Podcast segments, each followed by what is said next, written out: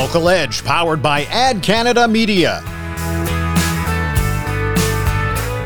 Hi there, everyone, and welcome to Local Edge, your show for better understanding and connecting with small communities in Canada. Here, we explore the value of these markets to advertisers, agencies, communities, and more. We bring you the latest news, insights, and trends from the world of local advertising and marketing. I'm Shawna Randolph, and I'm your host. In this show, we talk to community connectors, media buyers, business leaders, and more to find out what makes small communities so important to the advertising industry. So, whether you're an advertiser, agency, community member, or just simply interested in the world of local advertising, join us right here on Local Edge for a closer look at the power of small communities in Canada. And it's a pleasure to welcome again Sarah Thompson. She is president of Dentsu Media, joining us from Toronto. Hi again, Sarah. Great to see you again. Again. Hi, thanks for having me back. Thank you. So, I was excited to know I was going to talk to you once again. Last time we chatted, we were uh, really focusing on the Canadian Media Manifesto. Uh, in hindsight, since the last discussion, anything more you wanted to focus on that? I think there's a lot to unpack on that, and even talking about sort of the landscape of where Canada is going as a country. With 500,000 new immigrants entering our country, when you have LGBTQ, Indigenous rights, BIPOC community all at the fore of this. DEI is also very much interchangeable with how we have local media. If you're new to Canada, you want to be able to read our local publications, feel like there's something that's tying you to that community. And if we don't have those pieces in place, they're going to be reading news from the country that they arrived from and not really feeling a connectedness to the new community that they've now joined. And the same is to be true for LGBTQ. We've lost about 30 publications in Canada over the last decade. BIPOC and Indigenous communities have done a really good job of building back community news and community newspapers in Canada. But they also need representation in our newsrooms, especially with our national newspapers and national media so that they also feel represented that their stories that are being told about their communities is told by indigenous journalists and there's a lot to be intertwined in that but when we talk about some of these issues that we have of connectiveness of communities and feeling like you're a part of something local media and local news really does matter to making sure that everybody feels welcomed and that they can see themselves in the social fabric of Canada. And I think that really makes sense because when someone is in a community, of course, it's not just a matter of talking neighbor to neighbor. You're depending on spreading the word to others that are not right down your block. And that's what I was hearing from you earlier about really having newspapers be the core connection within a community, the local newspapers, right? 100% and radio stations. I mean, we still are as a country doing more commuting than ever before despite the remote workforce that we have. But radio stations matter, out of home matters, local TV networks matter. Um, all of these things are still media that are viable. And I think most people who don't understand how the media industry, how a company like mine goes and buys media on behalf of our clients, actually makes these decisions what we've had in our industry is an absence of data. We've rolled back and we aren't measuring these communities anymore for TV viewership, for radio, for other sources. And once you're absent from our data sets, we don't buy. And so there's a big concerted effort, especially at my organization, to make sure that we are representative of all Canada communities, suburbs, locations, understanding everybody and what they are watching and what media they are consuming, because those are business opportunities for brands, but they're also going to serve a societal need that we have in our country. Okay, so let's talk more about that across the country. You have urban centers, rural areas. Uh, let's talk about the difference with media, media landscape, advertising, that sort of thing. Well, it's really interesting that you would think, like in a lot of urban markets, that they're really well served from a media perspective. You know, you have a swell of like Twitter and Facebook and Google, and that's all true. But in neighborhood by, neighborhood, and I'm going to use Toronto as my favorite example because that's where I live, community publications have disappeared. We've had a lot of closures of community publications, Polish news publications, those kind of connective tissue that keep communities in an urban center attached. What you find in that is that the media, especially for young people, is starting to make them feel ostracized, stressed out. There is you know uh, there's problems and we've seen the psychological effects of social media on our youth that they too are not feeling like they understand what's going on in their communities. In rural communities they're just highly underserved in general. Their publications have closed. There was no advertising dollars. There is business models coming back either subscription or advertising based. There is some non for profit news models that are appearing in canada as well but it's slow and we need to start investing and talking about this more um, the last part that I always like to talk about too is that national media serves national interests. And when you have local media, it actually serves what is happening when you're driving around the corner and you're going and getting your coffee from Tim Hortons and you can start having conversations with people about what's going on. That's hugely important. And if you don't, then it's just rumor mill. And this is why local journalism does matter. Somebody who's actually giving you the facts. I wanted to talk just for a second about like really remote areas where people maybe not have very good internet connection. Uh, what do you see is is the usual source for turning to news for folks in that kind of setting? Unfortunately, it ends up being Facebook. I mean, Facebook is a rather light product, and if you have a mobile device, it's an easy thing to have. The challenge with that, just despite the fact that Meta and other organizations will say that people don't consume news, we do consume headlines. And with headlines, you're getting sensationalism, you're not necessarily getting the truth, and you're not reading long form. We do know that in community papers, people spend more time with them. They read the totality of the article. The headline, yes, is the lead, but in truth, people will digest more and get more of the facts rather than skimming. If we want an entire society that is ill informed, headlines is a disastrous way to just consume your news because it's provocative, it's based on what you're going to engage with. And for anybody watching, pay attention to what you click on. That next time that you click on that article or headline or you're reading something, is it because it's giving you the facts and the truth and it's quality journalism, or is it because it's sensational?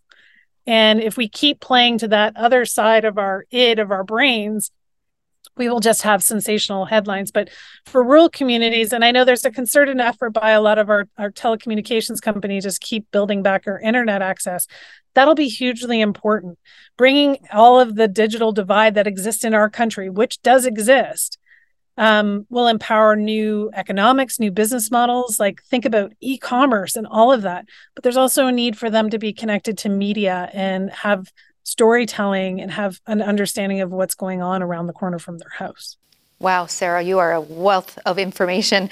Uh, anybody watching may want some advice from you, future clients, that sort of thing, uh, for media buying, whatnot. How do they reach you? You can find me on LinkedIn, Sarah Thompson. Please send me a note anytime. You can find me at sarah.thompson at dentsu.com. Um, I, I, this is such an important topic, and it's not the one that a lot of business leaders are talking about. But I really hope people start considering this more and more of how to invest in the Canadian media fabric and make sure that we don't lose anymore. Oh, we will talk again, Sarah. Thank you. Thank you. That's Sarah Thompson. She is president of Dentsu Media. When it comes to age distribution in Canada, there's two entirely different distributions. In the urban markets, the four largest age brackets are between the ages of 25 and 44, while over in the rural markets, the four largest age brackets are between the ages of 50 and 70. And when it comes to audience targeting, that's a noteworthy difference. For more data like this and a better understanding of connecting with local markets, please visit adcanadamedia.ca.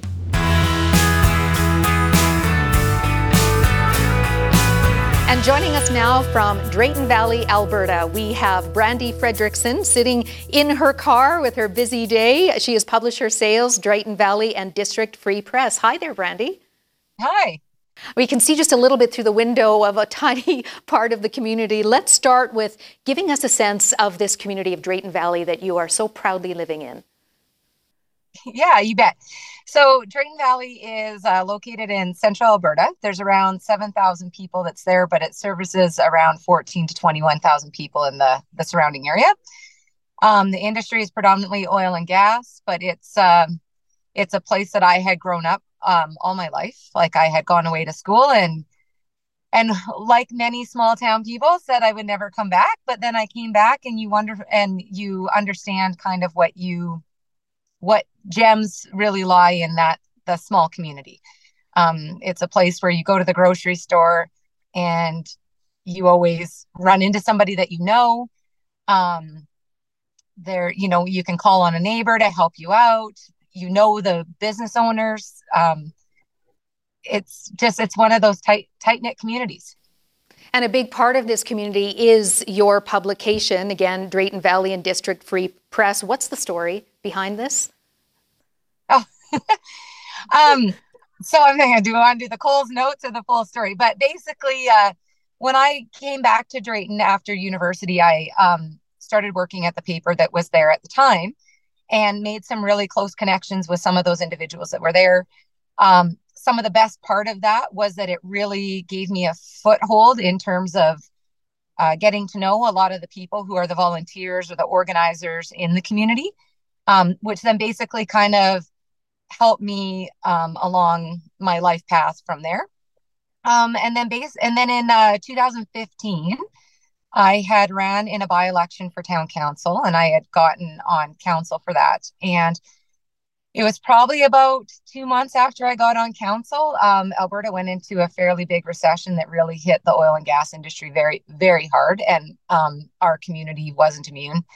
And um, in addition to the hardship stories that came out of that, there were still a lot of hopeful stories. There was a lot of um, community members that were, our motto is pulling together. So they were pulling together in terms of um, putting together what events they could to help families that were struggling, whether that was with food or with community dinners or with, um, you know, clothing drives, those kind of things. So a lot of those things were still happening underneath that that big story of our oil and gas industry is having some some real big issues.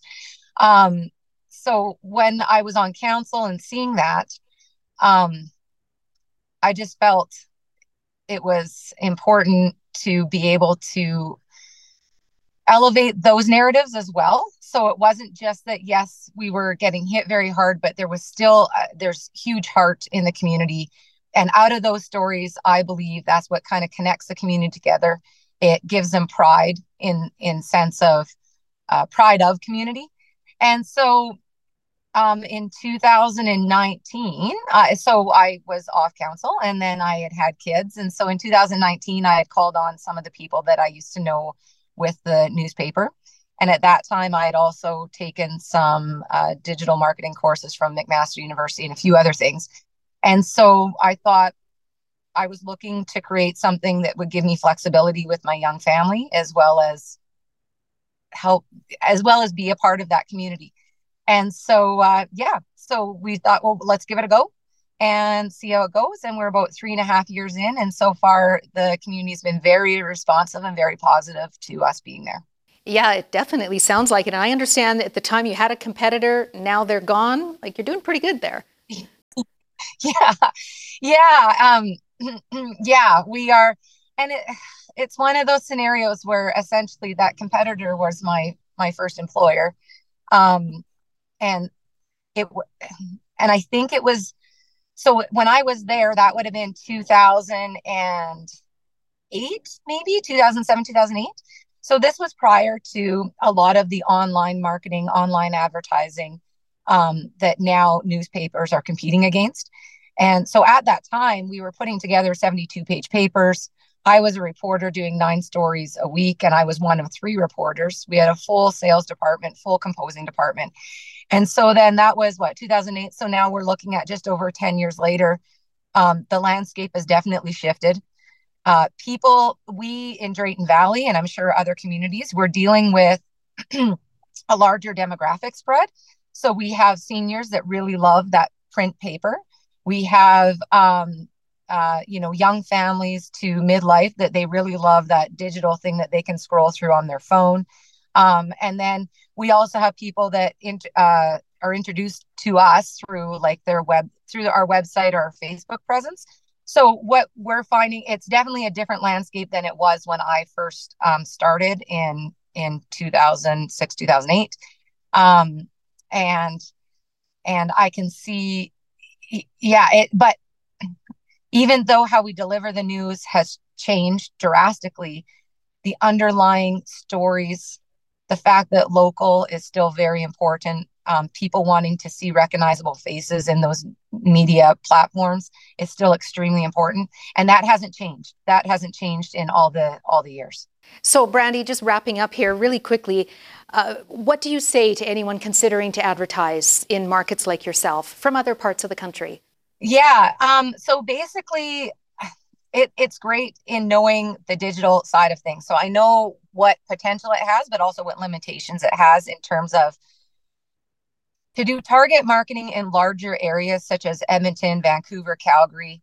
Um, there are, are pieces that you can target through digital advertising. But when you get into extremely rural local markets like Drayton Valley, we don't have the population to um, pull on those algorithms to be able to target these areas. So, looking at local media um, in terms of the newspapers, in terms of uh, i mean we do have a local radio station those kind of things those are your target those are your targeting mechanisms for marketing in smaller communities such as drayton valley you know rocky mountain house edson all these kind of places um, and even with all of the development that has happened over the years since some of the online platforms have come into play we just don't we don't have the population to the, de- the, the deliverables that that are being promised cannot be delivered on a smaller platform such as a rural Alberta community. So this is it. This is your local this is your local marketing spot to be. And definitely hardworking staff, including yourself. We're going to let you go because, on top of everything else you do, you have to go do some deliveries. Thank you, yes, Brandy. Right, yeah. All right. Quickly, how can people get in touch with you?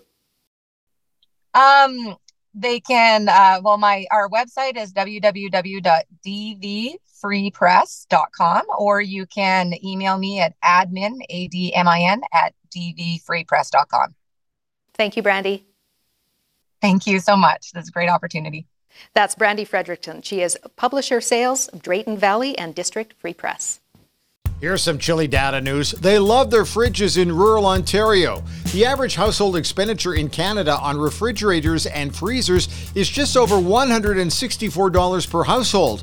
But in rural Ontario, that number jumps to a country high of over $220 per household. That's almost 35% higher. For more targeted data like this and to get a better understanding of connecting with local markets, please visit adcanadamedia.ca.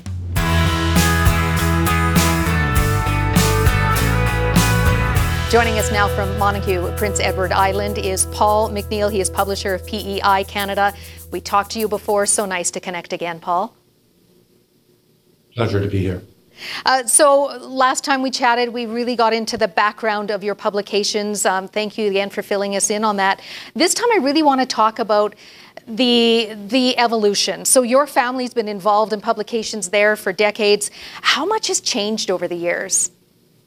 Well, um, when my father started the publications in 1963, it really was a two person operation, himself and my mother uh, putting it out. Um, you know, technology has changed a lot over the years. Obviously, you know, we've gone from um, cut and paste, um, putting pages together, uh, and and then gradually into the computer phase.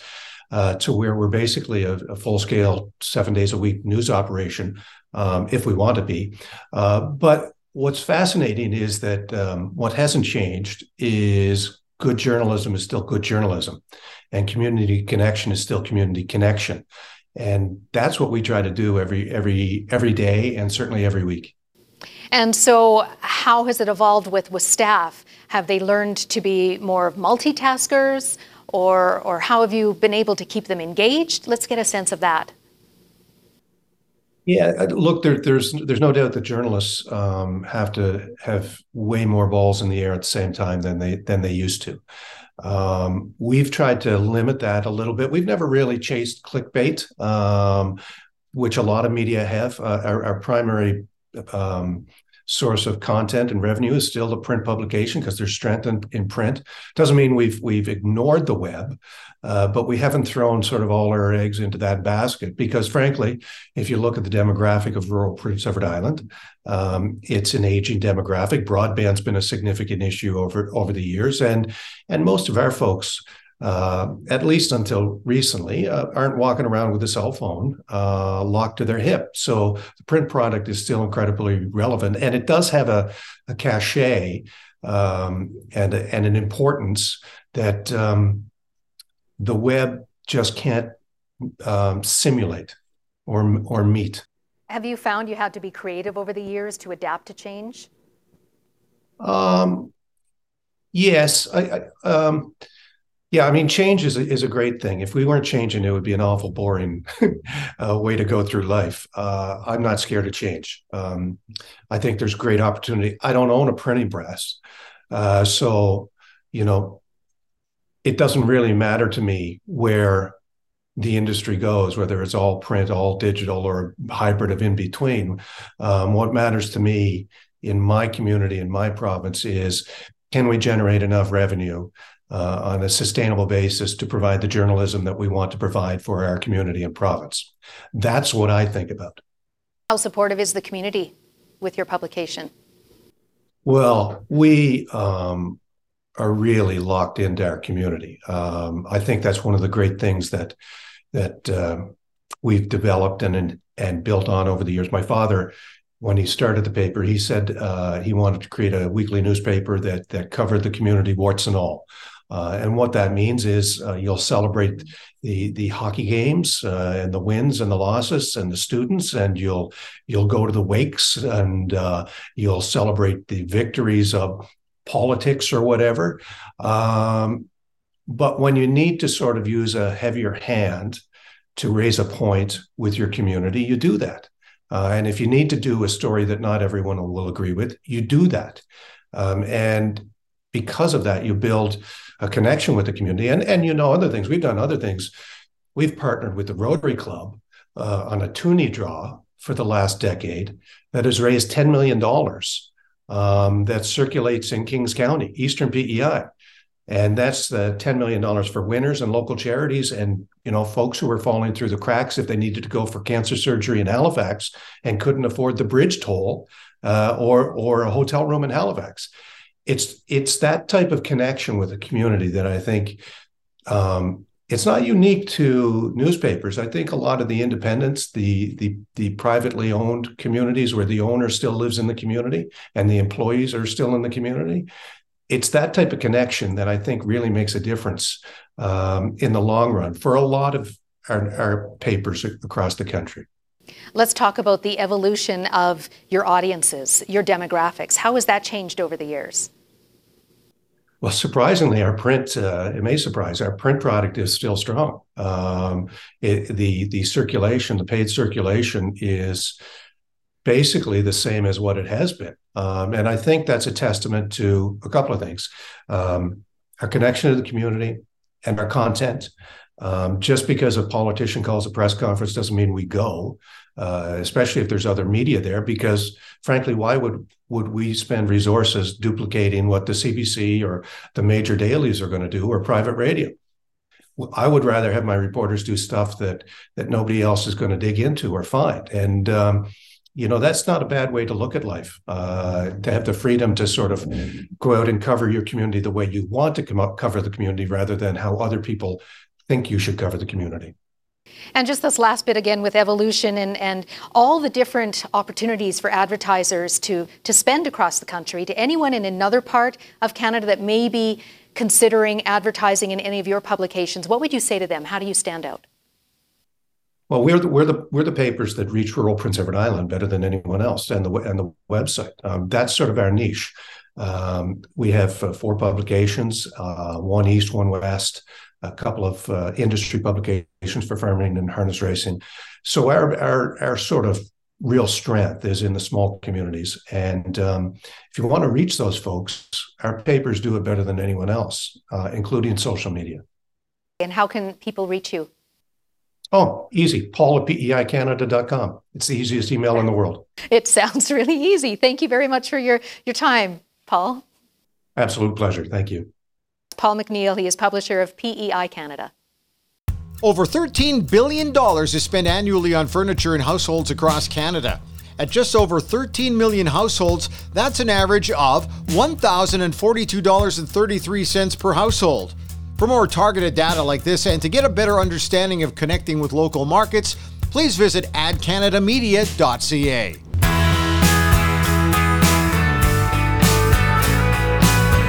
Thank you, everyone, so much for joining us here on The Local Edge. Again, I'm your host, Shawna Randolph. For additional information and extended interviews, be sure to subscribe to the Local Edge podcast on any of the major platforms like Spotify, Apple, Google, and more. Do make sure that you subscribe to our show, and anytime we release a new episode, then it goes right to your mobile device. It's really easy. See you next time on The Local Edge.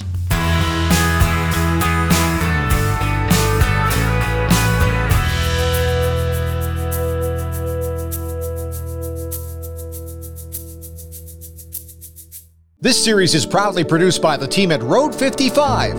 Road 55 creates content that connects. For more information, check our website, www.road55.ca.